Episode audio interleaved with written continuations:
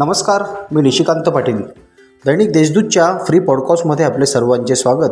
ऐकूयात आजच्या ताज्या घडामोडी.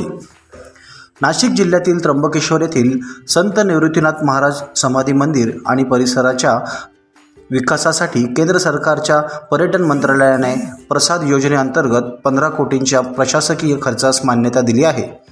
त्यामुळे प्रसाद योजनेअंतर्गत त्र्यंबकेश्वर येथे होणाऱ्या विविध विकास कामांचा निधी आता सदोतीस कोटीहून बावन्न कोटी इतका झाला आहे. दरम्यान देशातील प्रमुख बारा ज्योतिर्लिंगांपैकी असलेले एक ज्योतिर्लिंग नाशिक जिल्ह्यात आहे. प्रसाद योजनेअंतर्गत या क्षेत्राला समाविष्ट करण्यात आले आहे. बारा वर्षातून एकदा होणारा कुंभमेळा देखील येथे भरत असतो. तसेच विविध धार्मिक कार्यक्रमासाठी या ठिकाणी लोक येत असतात. त्र्यंबकनगरीत भाविकांचा मोठा राबता असतो. मात्र त्या तुलनेत येथील सोयीसुविधा कमी आहेत. या परिसराच्या विकासासाठी केंद्राच्या प्रसाद योजनेअंतर्गत विविध विकास कामांसाठी सदोतीस कोटी रुपयांचा निधी मंजूर करण्यात आला. आता घेऊया झटपट बातम्यांचा आढावा. नाशिक जिल्ह्यातील न्यायाधीन व शिक्षाबंदी अशा सर्व व्यक्तींना मोफत विधी सेवा व सहाय्य देण्यात येत आहे. जिल्हा सत्र न्यायाधीश अभय वाघवसे यांच्या मार्गदर्शनाखाली मध्यवर्ती कारागृह नाशिक येथील तीनशे पंचवीस न्यायालयीन व शिक्षाबंदी यांना मोफत विधी सेवा सहाय्य व सल्ला देण्यात आला आहे. अशी माहिती दिवाणी न्यायाधीश वरिष्ठ स्तर तथा सचिव जिल्हा विधी सेवा प्राधिकरण नाशिक शिवाजी इंदलकर यांनी दिली. नाशिक जिल्हा हौशी शरीर सौष्ठव संघटना व सूर्या फिटनेस जिमच्या संयुक्त विद्यमाने ज्युनियर मास्टर्स दिव्यांग महाराष्ट्र श्री दोन हजार बावीस या राज्य अजिंक्यपद शरीर सौष्ठव स्पर्धेसाठी जिल्हा संघ निवड चाचणी Surya fitness gym jail road Nashik road येथे घेण्यात आली.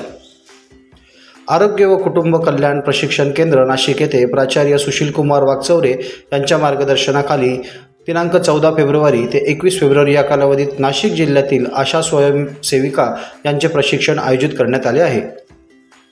समाज कल्याण विभागाकडून राज्यातील वसतिगृहांना अनुदान दिले जाते परंतु स्थानिक पातळीवर अनुदानित वसतिगृह व त्यातील सेवक यांना कामकाजासंदर्भात मोठ्या अडचणी येत आहेत. यामुळे जिल्हा परिषद यंत्रणांनी या अडचणी सोडवाव्यात.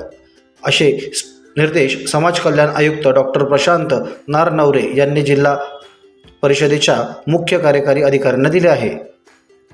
कृषी विभागातील पन्नास कोटी बहात्तर लाखांच्या पेट येथील कथित भ्रष्टाचार प्रकरणातील बारा कृषी अधिकाऱ्यांना न्यायालयाने दिलासा दिला आहे. जिल्हा व सत्र न्यायालयाने संबंधितांचा अटकपूर्व जामीन अर्ज मंजूर केला आहे.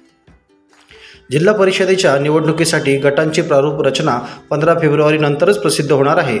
सध्या राज्य निवडणूक आयोगाकडून निवडणूक होणाऱ्या पंचवीस जिल्हा परिषदांनी तयार केलेल्या प्रारूप आराखड्यांची तपासणी सुरू आहे. ही तपासणी चौदा फेब्रुवारीपर्यंत सुरू राहणार असल्यामुळे त्यानंतरच प्रारूप आराखडा जाहीर होणार आहे.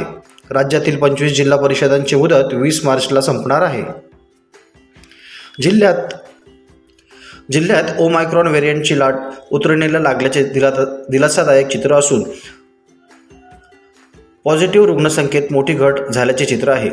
दहा हजारांच्या पुढे गेलेला उपचाराधीन रुग्णांचा आकडा आटोक्यात आला असून जिल्ह्यात सद्यस्थितीत एक हजार तीनशे बावन्न पॉझिटिव्ह रुग्ण उपचार घेत आहेत. यापैकी एक हजार दोनशे पंचावन्न लक्षणे नसलेले रुग्ण आहेत. तर व्हेंटिलेटरवर असलेल्या आणि ऑक्सिजनवर असलेल्या रुग्णांची संख्या देखील दिवसेंदिवस कमी होत आहे. या होत्या आजच्या ताज्या घडामोडी. इतरही बातम्यांसाठी देशदूत डॉट कॉम या वेबसाईटला भेट द्या. धन्यवाद.